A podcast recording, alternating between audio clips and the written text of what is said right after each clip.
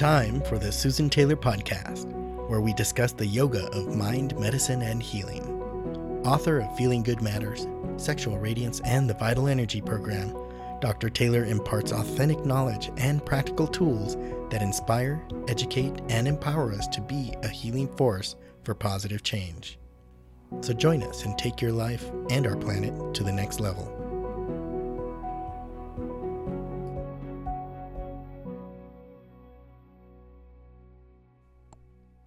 Hello, and welcome to episode one hundred seven. Are you experiencing food stress? Six foods to possibly avoid.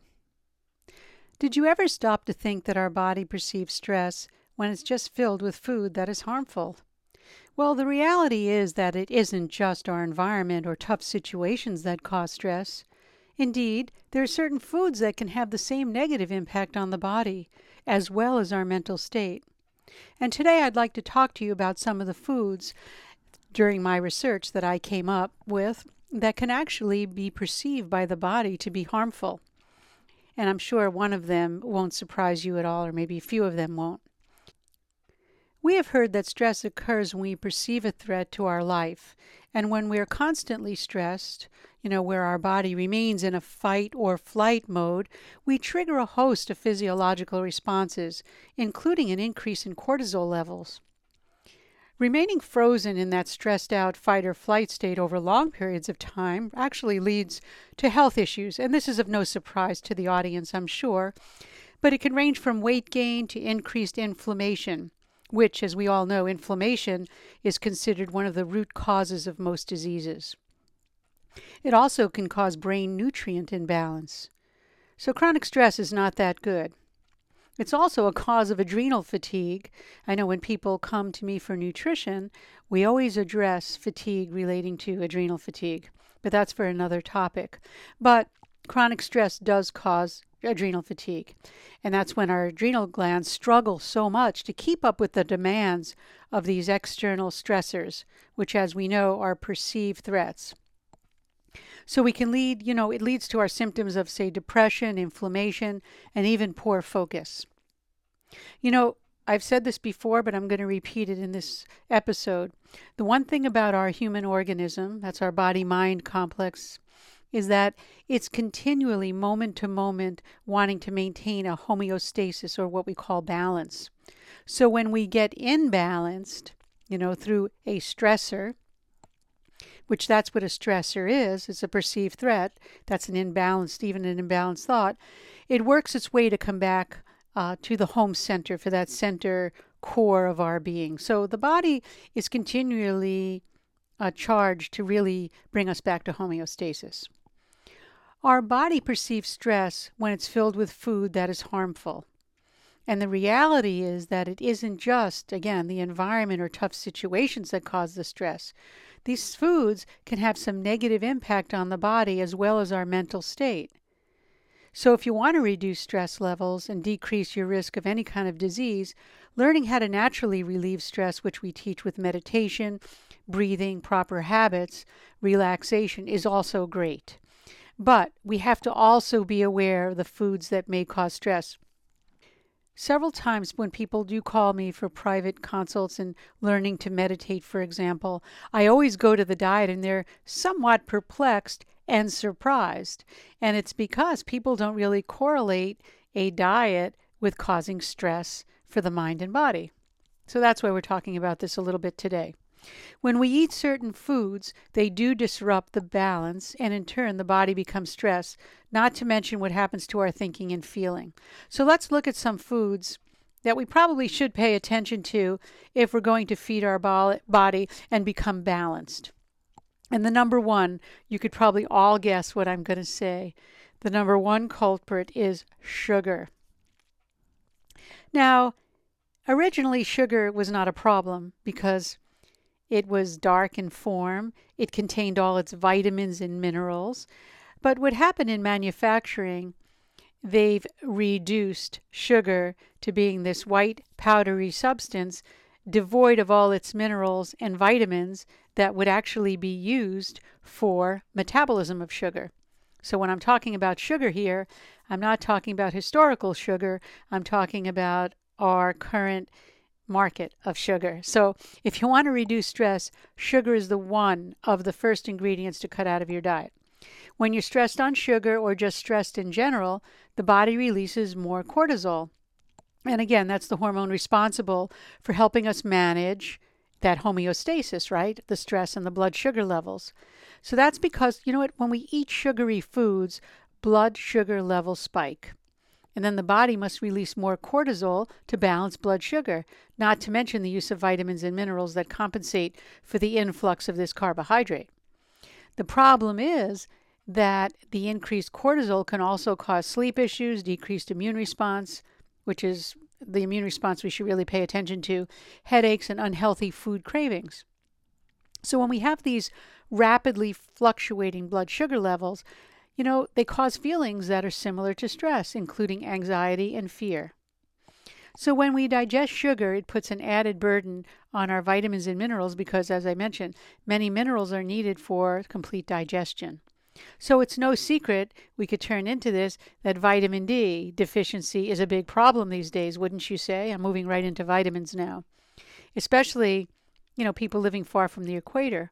But lack of sun is not the only cause. Actually, excessive sugar intake, especially in the form of fructose, may actually increase vitamin D deficiency. So how does that work, you might be asking?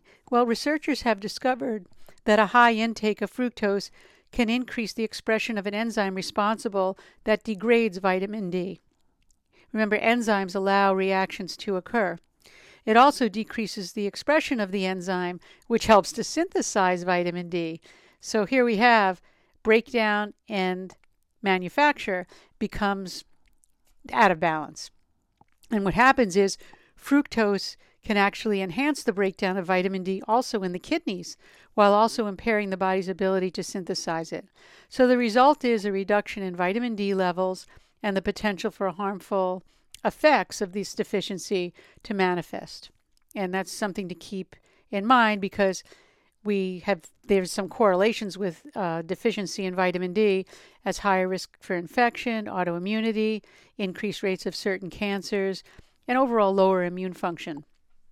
So, you know, we could say, I think it's about seventy-five percent of people in Western countries are deficient in vitamin D. Well, that's interesting. And vitamin D works uh, with calcium, so you'll see also calcium loss at the same time. If we turn and look at magnesium, both a high sugar intake and elevated insulin levels, which result from high refined carbohydrates, including sugar that I'm talking about, they've been shown to increase the excretion of magnesium by the kidneys by inhibiting the tubular reabsorption. And, you know, that's the same process that leads to the calcium excretion that I just mentioned. And by, you know, going through the body's magnesium reserves during sugar metabolism creates a problem. We all know magnesium has, what, five to eight hundred uh, processes that it's responsible for in the human body. So by decreasing it, we have some problems. The interaction between sugar and magnesium is a two-way street also. Along with sugar depleting magnesium, magnesium does play a role in stabilizing blood sugar, also our moods, by the way. So when magnesium levels are too low, blood sugar regulation can also be impaired. So it creates a real problem for homeostasis with magnesium. And then there's chromium. Chromium is a trace mineral involved in the macronutrient metabolism and blood sugar control. And although we only need small amounts of it to be healthy, a high sugar intake can actually increase the likelihood of deficiency.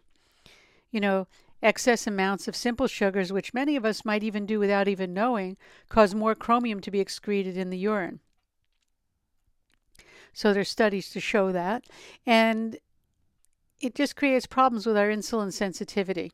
So like magnesium, chromium, and sugar, and all of that together, uh, chromium's role in the body is to regulate blood sugar level, just so you know that. So we know that high sugar intake can contribute to chromium deficiency, but chromium deficiency can contribute to poor glucose tolerance, like I just mentioned, and higher blood sugar levels. So we have to keep all of this in mind when we're deciding to eat our sugar. And then comes to vitamin C. And that shouldn't come to a surprise. uh, you know, humans, they're the vitamin C rule. Everyone says, should I have it? Shouldn't I have it? But out of all the mammals in the world, only a handful, including humans, and I believe dogs, are really unable to synthesize their own vitamin C. And it has to do with um, a mutation, actually, on a gene.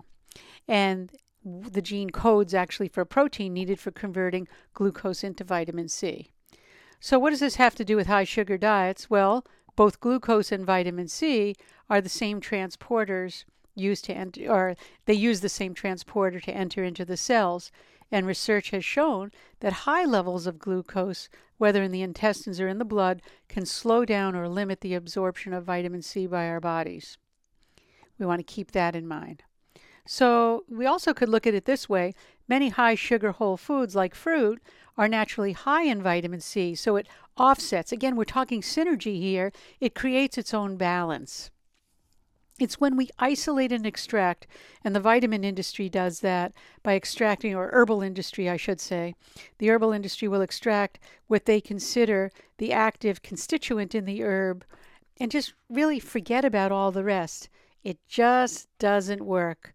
We have to always think homeostasis, homeostasis, homeostasis. We want to be in balance. So what do I mean by refined sugars? I said sugar here. Pastries, flavored yogurts, soda, cookies, ice cream. I mean, all those kinds of things. So what's the solution? I always say limit dessert to once per week and have a good multi- multivitamin handy. That's what I do. If I want to have a dessert, I'll wait till Saturday, and then I'll have a multivitamin, uh, make sure that I've at least had a multivitamin during the day. And you want to include, you've heard it over and over, more whole foods to keep your blood sugar stable. And then you'll have fewer mood swings, reduced stress, and a happier body, I'm sure. Remember, sugar is a carbohydrate, and it takes vitamins and minerals to metabolize the food, especially the B vitamins, phosphorus, magnesium, iron, copper, mag- manganese, zinc, and chromium. So remember, when you consume sugar that's highly refined, you continually deplete your cells. You know, I did find something in the literature that one sweet potato is a carbohydrate available in its natural form, contains energy, but also contains the B vitamins, phosphorus, magnesium, uh, yeah, magnesium, iron, copper, manganese, zinc, and chromium. And they're the exact nutrients that are needed to be processed in the body so that uh, it can be metabolized and the sugar can be deposited in the cells. So that sugar was the first. The second I came up with was artificial sweeteners, and that's not a surprise to any of you, I'm sure, because sugar's bad enough on its own, but all too often, food products aren't even sweetened with the real thing. Instead, they're packed with artificial sweeteners. These artificial sweeteners can lead to health problems, headaches, like headaches, metabolic disease, cardiovascular disease, and it goes on and on. But they can also result in addiction to sugary foods by retraining your taste buds, because you're actually going to start seeking more sweet of unhealthy foods. They also have side effects. Uh, You know, artificial sweeteners. You know, you have aspartame, for example, found in, I, it's about, I, I thought I saw in the literature, more than six thousand foods and drinks, and five hundred prescription and over-the-counter drugs have aspartame, causing migraines, mood disorders, even manic episodes.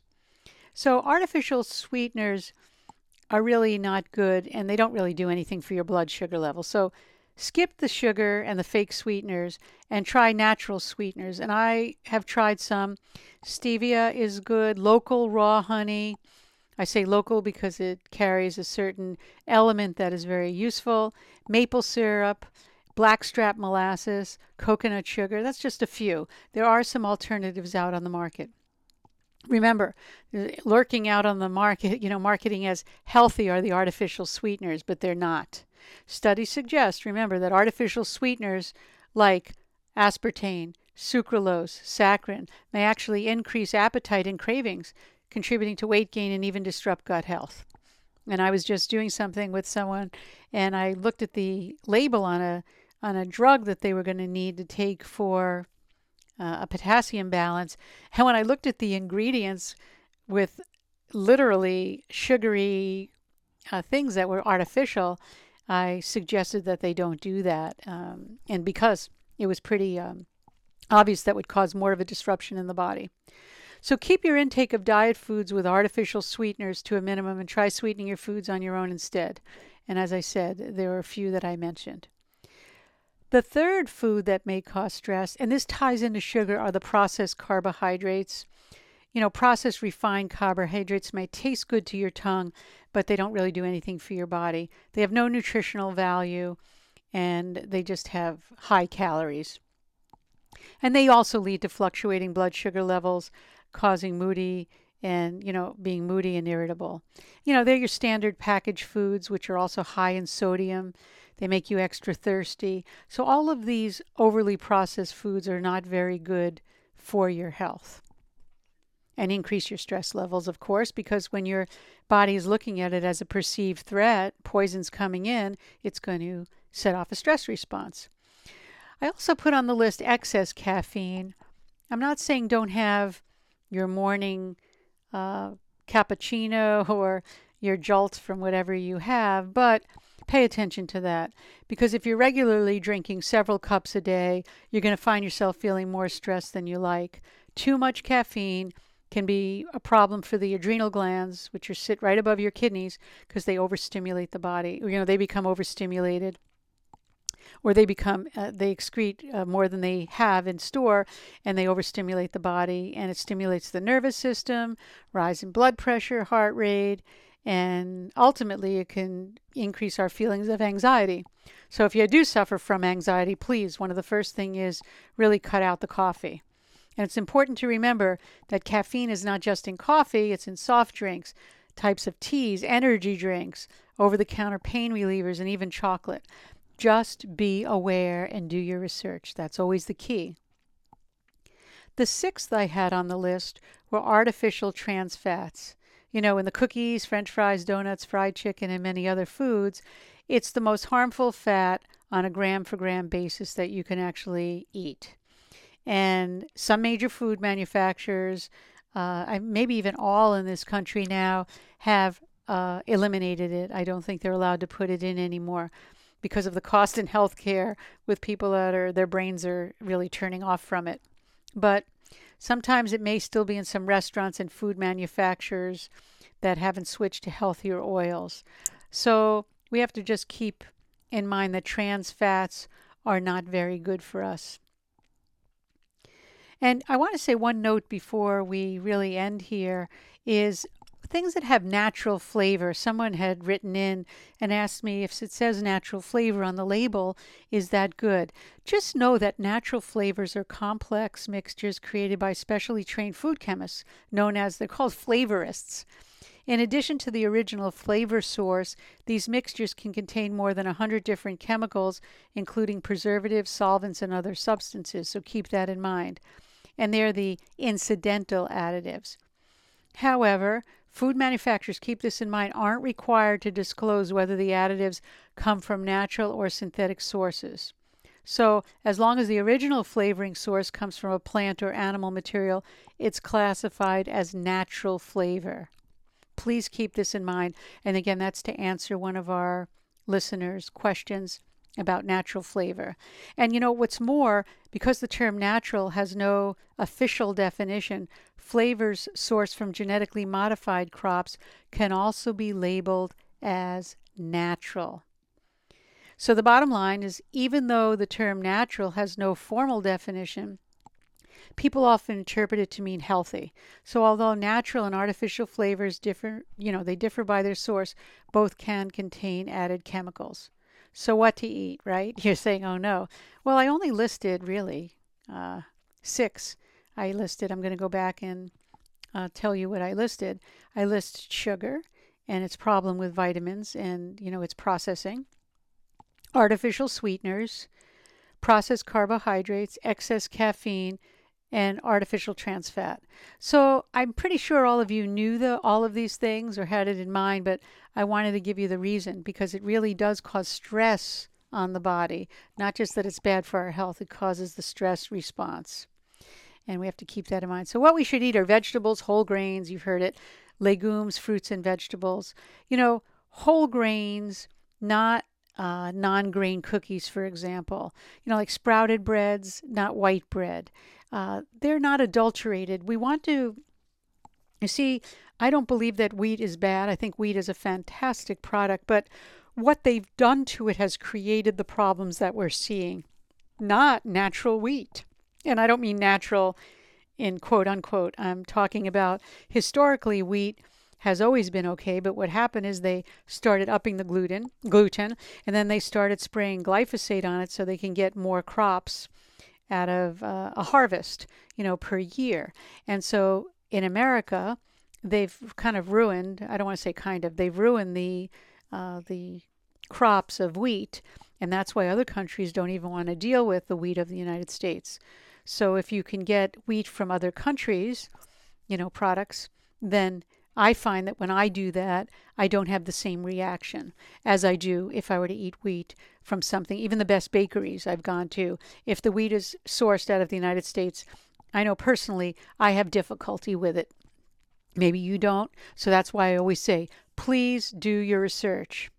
That's the key. You're your own laboratory. You're your own chemist. You're your own scientist. You're a yoga scientist. So keep that in mind, that use your intelligence, use your inner intelligence, and, you know, and find out what you really need. Be independent in your thinking. Do it for yourself.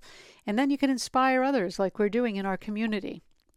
Well, that brings us to the end of this episode. And you know what? If you'd like to be notified weekly for new podcasts, please subscribe. And the Susan Taylor podcasts are available on YouTube, iTunes, Google Play, Stitcher, and TuneIn. And also you can go to Susan Taylor dot org. So if you have any questions, please send them in. I'd love to answer them, talk with them. Today's podcast was uh, due to some of the things that you were asking me around the holidays with snacks and stress and everything else. So I put this together and hopefully it was useful for you. And thank you again for listening. And again, questions, comments, anything, just send them my way. And until next time, remain calm.